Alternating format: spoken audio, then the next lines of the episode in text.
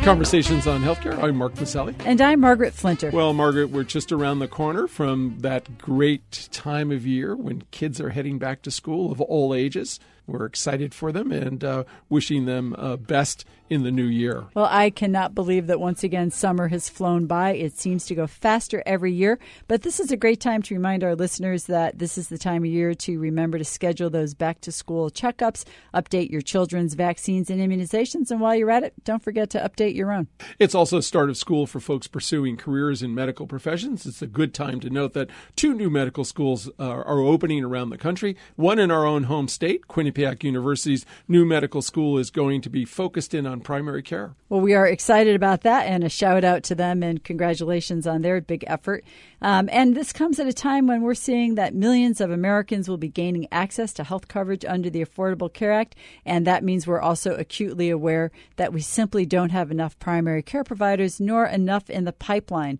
I think we're seeing a trend towards more medical students choosing careers in primary care. That's a very good thing, and it can't happen soon enough. And Margaret, you know well because you're the founder of our nurse practitioner residency program. We have 8 new residents coming in very shortly, and we look forward to them joining in the movement to increase primary care all across America. And a shout out to those who are graduating this year. They're going to all corners of the country to serve as primary care providers, and we're very excited for them. Now, our guest today has done significant analysis on the need for a better national policy to direct resources towards filling that primary care need across the United States. Dr. Kavita Patel is an internist at Johns Hopkins and is the managing director of Delivery System Reform and Clinical Transformation at the Brookings Institution. She's also co-chair of the Bipartisan Policy Center's Health Professional Workforce Initiative. Dr. Patel will be discussing their reports, which examine the need for better national planning strategies for projecting healthcare workforce needs in the future. She is a terrific guest, Mark, and we will also be hearing from FactCheck.org's Lori Robertson, who we can always count on to be out there uncovering untruths about health reform in the public arena. But no matter what the topic, you can hear all of our shows by Googling CHC Radio. And as always, if you have comments, email us at chcradio.com or find us on Facebook or Twitter because we'd love to hear from you. Now, we'll get to our interview with Dr. Patel in just a moment. But first, here's our producer, Marianne O'Hare, with this week's Headline News.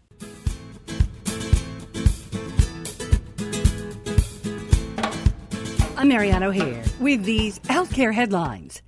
Electronic health records and meaningful use. The Healthcare Information and Management Systems Society is looking for more time. They've asked the Health and Human Services Secretary, Kathleen Sebelius, for a 6-month extension for hospitals, physicians, and other healthcare professionals to meet federal guidelines for Stage 2 meaningful use criteria for the Federal Electronic Health Record Incentive Payment Program. Under the current rules, providers who have met Stage 1 requirements for 2 years must step up to Stage 2 level requirements by the end of the year to remain compliant with the stimulus package money supporting the switch to EHRs. Healthcare information leaders asked the feds to leave the Stage 2 starting dates alone, but to give providers 18 months instead of 1 year to achieve 90 days of Stage 2 meaningful use compliance. The EHR incentive program has thus far paid out more than $15.5 billion to over 4,000 hospitals and more than 305,000 physicians and other eligible professionals. America's obesity rates holding steady, but we're still fat. According to a recent study conducted by the Trust for America's Health and the Robert Wood Johnson Foundation, statistics have been released on the nation's obesity rates, and it's been found that after 3 decades of steady increases, rates held steady in the last year. The report, F as in Fat, How Obesity Threatens America's Future, shows that obesity rates vary region by region, with the South again leading the charge in obesity rates. Louisiana has knocked Mississippi out of the long-held top spot with just under 35% obesity among adults in that state. And they vary by age as well. The obesity rate for boomers in Alabama and Louisiana is over 40%. And sadly, this is one area where there's gender parity. Men have caught up to women and now have roughly equal obesity rates. There's also a direct correlation between income and obesity. The lower the education and income, the higher the obesity rates.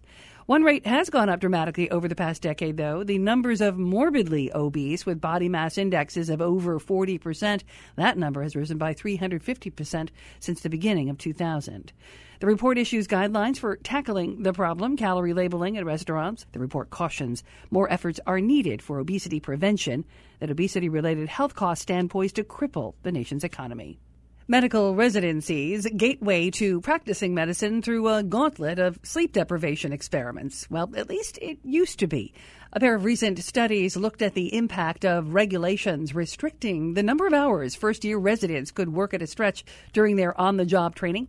Critics of the new model limiting their shifts to 16 hours warned it would negatively impact the flow of their training, especially as it would limit interns' actual exposure to patients over time. Researchers at UPenn and the Boston VA, among others, looked at mortality rates after the new restrictions were put in place, limiting residents to 80-hour work weeks and no more than 24 hours per shift.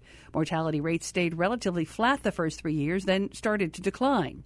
Another study at Johns Hopkins looked at the breakdown of how interns spent their time with the limited hour restrictions. Access to and actual time with patients did drop slightly, but they also collaborated more away from the patient, communicating more through electronic devices, suggesting they were keeping one another up to speed remotely. It suggests that while these students had less face time with patients, they increased their team approach to care by some 20%. And speaking of sleep deprivation, America's got an insomnia problem with an estimated, a new study out shows, instead of knocking yourself out with drugs, try running it out. But you'll have to slog it out, too. A study posted in the Journal of Clinical Sleep Medicine found that for those who added at least 3 to 4 days of intense 30-minute cardio, improved their sleep each night by 45 minutes, which is significant. But the study found it took up to 4 months of that steady practice cardio for that sleep benefit to kick in. I'm Arianne O'Hare with these healthcare headlines.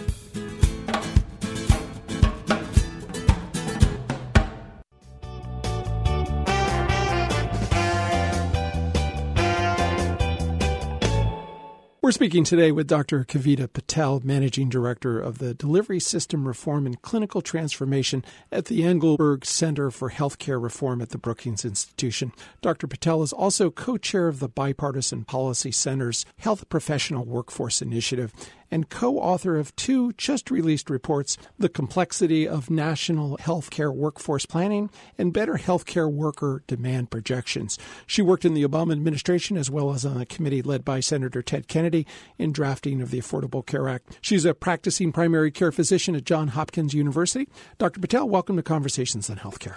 Thank you so much for having me, and please call me Kavita. Kavita, great. So we're just months away from the implementation of the Affordable Care Act in January 2014, and we'll see tens of millions of uninsured Americans added to the system.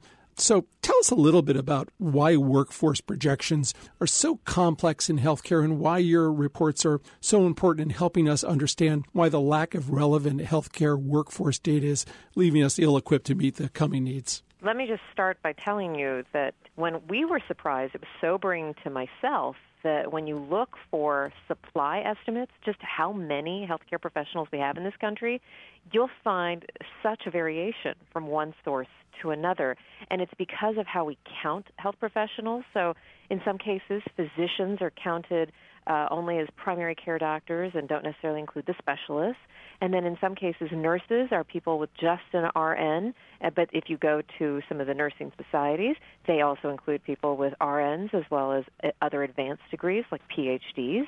And so there was such a wide variety of our estimates that we thought, okay, we need to first do a deeper dive in what are the sources of data, what are the differences in the sources of data, and then we can start to talk about how do we look at a model for what kind of healthcare workers we might need, or, for example, the demand of healthcare. And it was, as I mentioned, very sobering to try to understand all the differences between some of these numbers, which made it even more complex. It seems to me, Kavita, that one of the challenges you have, and I thought you made this point really compellingly in one of your reports, is that we keep piling lots of new data on the top, and you've made the case we really have to change the underlying assumptions if we want to make use of the new data. Can you talk a little bit more about that for our audience? So let's just take a very basic example. A lot of our data assumptions about what kind of workforce we need are modeled on our current system or old systems of seeing patients in office visits and having it always be a physician who leads that office visit. And we also have used other assumptions about how many doctors you need per 1,000 patients. And we've used that model for years, in fact, decades. Mm-hmm. And in the meantime, we've since had all these new models of care, patient-centered medical homes, accountable care organizations. We've seen a great proliferation of community health workers, lay health workers, the use of nurse practitioners and physician's assistants in practices. But our model and the way we think about how much care we need still hinges on this very cottage-like industry with a doctor in charge. Those are the assumptions we use when we start to say, well, there's a shortage, and I think that that's part of what we tried to tackle was, wait a minute, let's not just talk about how we might need one doctor for every, 5,000 people in the country. Let's actually think about what kind of care do 5,000 people need? And then what are the skill sets of the various members of the healthcare team that best suit those needs? That's almost flipping the equation and saying, what is it that we want to get to? And how do we work backwards to figure out what we need to fulfill that? You're seeing the fast rise of retail clinics, a lot of different ways that people are delivering care. And you really look at the distinction between patient demand and true healthcare need. How are these needs differing in different socioeconomic groups as well? We really thought long and hard about how you deal with especially the needs of high-risk populations. Take, for example, the 11 million Medicare dual eligibles, Medicare, Medicaid dual eligibles in this country, really high concentration of need. And one thing that we've found is that in modeling our demand side, so we talked about supply a little bit, and I kind of alluded to the demand, that's where the information about subpopulations really comes to play. What we found was that instead of looking at the location or site of care, we really need to understand how could care delivery to special populations look differently. We must agree on some standardized data reporting. Mm-hmm. And this means not just on the supply side, but we have to have some standardized reporting on the demand side, especially for populations of special interest. One area it seems to me from working at the state level anyway is we don't have any uniformity across states in terms of the kind of data we collect. What's your approach as a national research group looking at this? What's your approach to trying to get states to agree on how to collect data in common and electronically and what the critical elements of data are to collect? So this is a perfect question because we actually reached out to the National Governors Association, who has been very interested in this exact issue. What are the minimum state data reporting requirements? And we canvassed across the states to try to understand what is it that they currently do, and then how can we effectively give them some recommendations. And they are actually more than willing to adopt a little bit more of a standard approach. But I was surprised. People said, look, we are overwhelmed. We have no idea what to do about this. We want you to tell us what to do. So what we actually did is we went back and then went to our federal colleagues in the Health Resources and Services Administration, which is tasked with doing some of this work, and through the Affordable Care Act. We actually went back to them and said, listen, can you tell us what you're coming up with in terms of minimum data elements and how you are recommending those be collected? And then we will take those back to the states. And that's exactly the process that we're in right now. We're actually taking what HRSA has been doing and recommending and saying to the states, we're not telling you you have to do this. Here's what the federal government is trying to do. Here's how we could recommend you do this. And the timing could not be better because they are already updating their data collection infrastructure to meet the needs of the expanded Medicaid enrollment and health insurance exchanges. so they're willing to do this, but they just need help. I mean, these are really great people inside the states who are trying to do everything at the same time. So we found that it was best to pair the work going on at the federal level and say, here's the minimum. And health IT plays a big role in this. We're trying to explore right now how to get the best, how we can try to understand some health workforce staffing information based on the health IT systems that are currently deployed across the country. We're speaking today with Dr. Kavita Patel, Managing Director of the Delivery System Reform and Clinical Transformation at the Engelberg Center for Healthcare Reform at the Brookings Institution. Dr. Patel served in the Obama administration as the Director of Policy for the Office of Intergovernmental Affairs and Public Engagement. So lots of exciting opportunities arise out of the Affordable Care Act. It's created many new incentives and innovations in healthcare. It's also created some new challenges. You know, walk through for our listeners some of those challenges and how you think we might best meet them. I do think that we are really at a precipice of how can we leverage the data that we have and then these emerging models of care. And so one thing I would say is that we walk through this as we're thinking about restructuring care differently, and we're thinking about trying to decrease the cost of healthcare. And then we're also looking our patients in the eyes and saying, you know what, I'm going to try to make sure that I give you the best information in as small amount of time as possible, but I will also hope that you take that information and make better decisions from it. So I see this as like a narrative of a kind of a cycle, a life cycle. Then we also have to look at some of these emerging innovation models and say, what are we learning about the kinds of training, the skill sets, and the response from our patients? And then how do we feed that back? I mean, we have a massive infrastructure of education in our country, and we don't talk about it a lot. We talk about health reform a lot. We don't talk about going in and opening up our classrooms and saying, wait a minute, are we actually training the types of people that we actually want on the receiving end?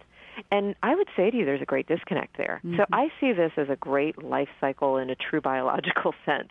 We need to cycle it back. And I think that, to me, that's the narrative that not just this workforce study, but the Bipartisan Policy Center is doing work on cost containment. They're doing work on health IT.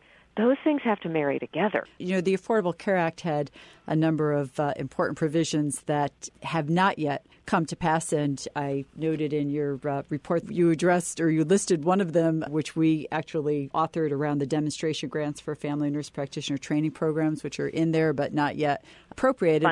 Funded, right. But much larger than that really is the creation of the National Healthcare Workforce Commission that would have addressed this need for more centralized data, and I think probably would have gone at that connection between education, training, not just to clinical care, but to models of care. And what's your expectation about what will happen with that National Healthcare Workforce Commission? If I start getting bogged down in what Congress can and can't do, I then, just having worked on the inside, it can get pretty depressing. I am optimistic that all the things we're talking about, and by the way, I'm a fan of your program because I think you all do a great job of bringing these complex concepts to people in a very kind of digestible way. I think everything that you've been talking about for months now, quite honestly, is going to come to a head when we've got headlines in 2014 that say, you know, in certain parts of the country, it's hard to find a primary care doctor, et cetera, et cetera. And I think that'll force the issue for people to say, wait a minute, we had this provision in health reform. What happened to it? And then we're really talking about $2 to $3 million for the Workforce Commission to be funded. But in the big picture and the impact it could have, it's a great investment. So I'm optimistic that in the next year, we're going to see enough demand for the information that the commission will have. In the meantime, though, we have got to figure out how to leverage the private sector. Mm-hmm. And I know we say that a lot in healthcare, but I'm serious. We are seeing the big insurance companies, big integrated systems like Geisinger, Kaiser, we're seeing them come mm-hmm. forward with their own creative data set solutions, models of care, and estimates. I think we need to go back to some of these leaders in the private sector and say, listen, let's actually think about what the needs could be and what you can teach the rest of the country in terms of what you've found. And then actually let's take that out and show how states like Texas can think about Medicaid expansion and workforce models in a different way. I really liked it when you took us back to that big picture, looking at the triple aim of the Affordable Care Act to increase access, improve outcomes, and reduce cost, and questioning how they come back to the educational system. So there's so many different models happening. I just really worry that the educational system and our leadership for that next generation of nurse practitioners, physician assistants, physicians, all the allied health providers just aren't ready for prime time. And we are at a point of reinvention and redefinition of how primary care could operate in an optimal setting. What should we be looking out for rays of hope from you? Let me tell you that I always look for rays of hope in a lot of different payer settings, because we often talk about, Virginia Mason Group Health, Kaiser, they're in capitated settings. They've got kind of a lovely bubble around them. So I look for things that could actually take advantage of a really amazing care in a fee-for-service setting. So let me give you two examples in Medicare. One is a program in Florida called ChenMed. They take care of pretty much 100% Medicare patients, and they do it in Florida, one of our costliest states. And they do the following. They send out a town cart to pick up patients, and they do auto reminders for patients. And these are elderly patients, but we think the elderly don't use technology. They do. They've got absolutely. Grandchildren that they talk to on Skype and Facebook more than I do. So they meet the needs of patients that generally cost the system a lot of money, but they meet the needs by dealing with things that don't get reimbursed by Medicare. But what they found is they can actually make money, meaning they're not losing money on this. And they do this kind of wraparound and text reminders about preventive services that are due. And I think that that's an amazing accomplishment in the Miami area. And the second one I'll tell you about is something you may have heard of because he was profiled in one of Atul Gawande's essays. Rushika Fernandopulle started Iora Health, and they take what you're talking about a little bit, Mark, with kind of the pod design, but they take the hotspotters and design a clinic around hotspotters' needs. They're doing this in Massachusetts, in Atlantic City, New Jersey, and they've just opened all in a Medicaid, Medicare setting, mostly dual eligibles, and they sat and looked at what hotspotters' needs are when they do come to clinic, and they've basically structured an entirely different flow of work to address those needs. And so I think that those are rays of hope because they're entrepreneurial. They're in our current system, which in a large way is somewhat broken financially, but they're doing something, and they're making it work financially. And what I hope is that I really want Rushika and ChenMed to give us the data on how they've understood the staffing needs for their health care and how we can actually go back to some of the top medical schools and nursing schools and allied health worker schools in the country and say, how are we training people to engage and work in these environments? We've been speaking today with Dr. Kavita Patel, Managing Director of Delivery System Reform and Clinical Transformation at the Engelberg Center for Healthcare Reform at the Brookings Institution. Dr. Patel is also the co-chair of Bipartisan Policy Center's Health Professional Workforce Initiative and the co-author of two just-released reports, The Complexities of National Healthcare Workforce Planning and Better Healthcare Worker Demand Projections. You can access these reports and learn more about her work by going to bipartisanpolicy.org. Dr. Patel, thank you so much for joining us today on Conversations on Healthcare. Thank you for having me.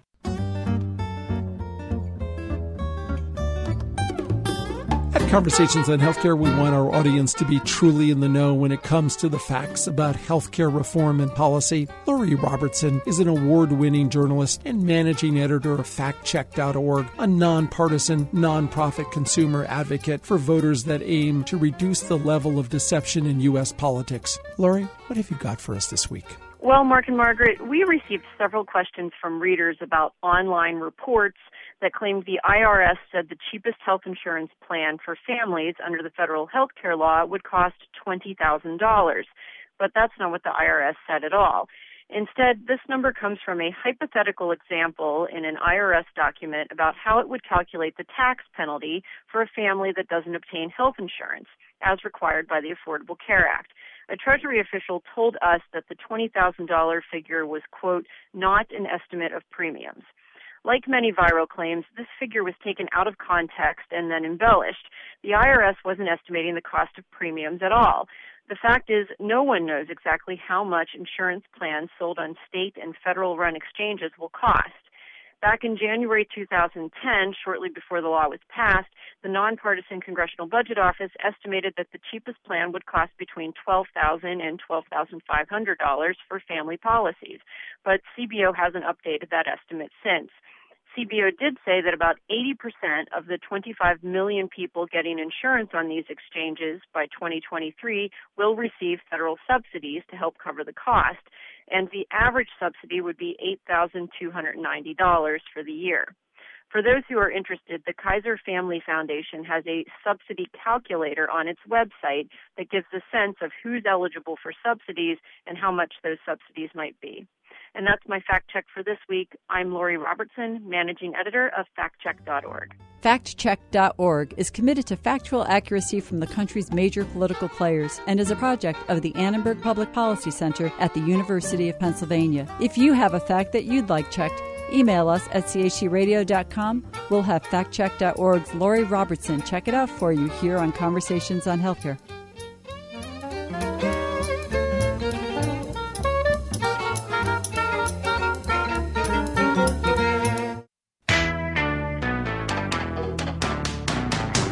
I'm Marianne O'Hare with this Tech Report. Imagine the future where any object you need, even an organ or a layer of skin, could be grown in front of your eyes in a 3D printer. The future? It's here. 3D printing is exactly what it says. Three-dimensional objects are produced via any number of materials in a mechanized back and forth layering system, and through basic computer-animated design, be programmed to build, well, just about anything. 3D printing will change everything, and more to the point, because it's physical reality, I think it's especially going to change the way we think about money and also all the opportunities for making money from these objects. It's become a hot topic at the world's many TED Talk gatherings, and implications for healthcare could be limitless in their potential. At a recent TEDx event in Hamburg, Germany, 3D expert David Flanders shared what is already being tested in tissue growth using 3D printing technology. There's already several universities in the States who are actually starting to be able to graft skin cells from you, cultivate those skin cells, put them in, again, in a syringe-type mechanism, be able to put your hand down or other body part, lay the printer over the top, and actually print a new layer of skin on you. This is actually happening. Since technology is already working hard at generating the growth of new organs through all kinds of biological means, and thousands of people die each year waiting for organ donations, there could be a time in the not-too-distant future where you could grow your own new liver in a 3D printer from your own cells. And this is where I think this can really change lives, full stop, is the fact that Wake Forest has already demonstrated the ability to actually cultivate your liver cells, cultivate those, and then print you a new liver. Now, that doesn't mean you shouldn't stop signing your organ donor cards. This technology is not fully capable yet, but it's well on its way, and it's starting to get there. There are far-reaching implications for building everything from a better implantable medical device to exact specifications to a person's own body type, chemistry, and shape. Better prosthetics designed to fit perfectly the dimensions of one's own specific injury, or the foundation for growing new body parts like ears in a matter of hours. 3D printers are being created in desktop-sized units that could be built and assembled for a few $100s. Expect to see a lot more technological breakthroughs in medicine in this exciting world of 3D printing. I'm Marianne O'Hare with this Tech Report.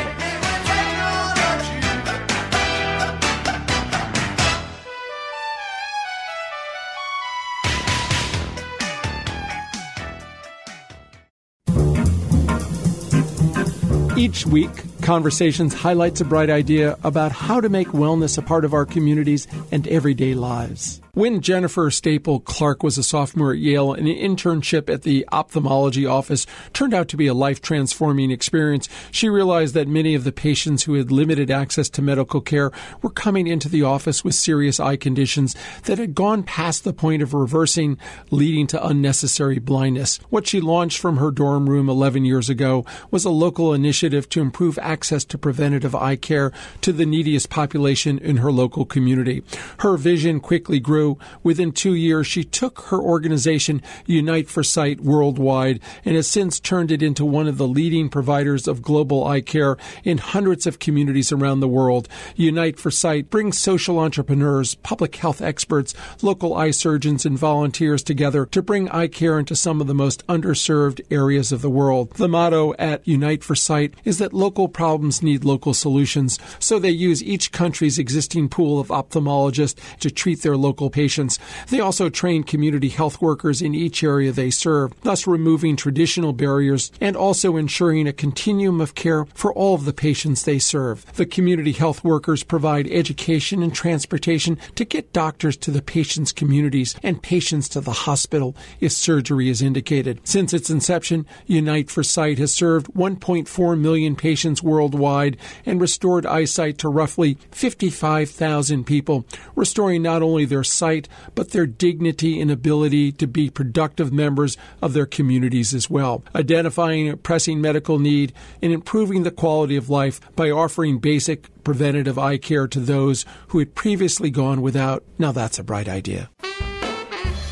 This is Conversations on Healthcare. I'm Margaret Flinter. And I'm Mark Masselli. Peace and health. Conversations on Healthcare broadcast from the campus of WESU at Wesleyan University, streaming live at WESUFM.org and brought to you by the Community Health Center.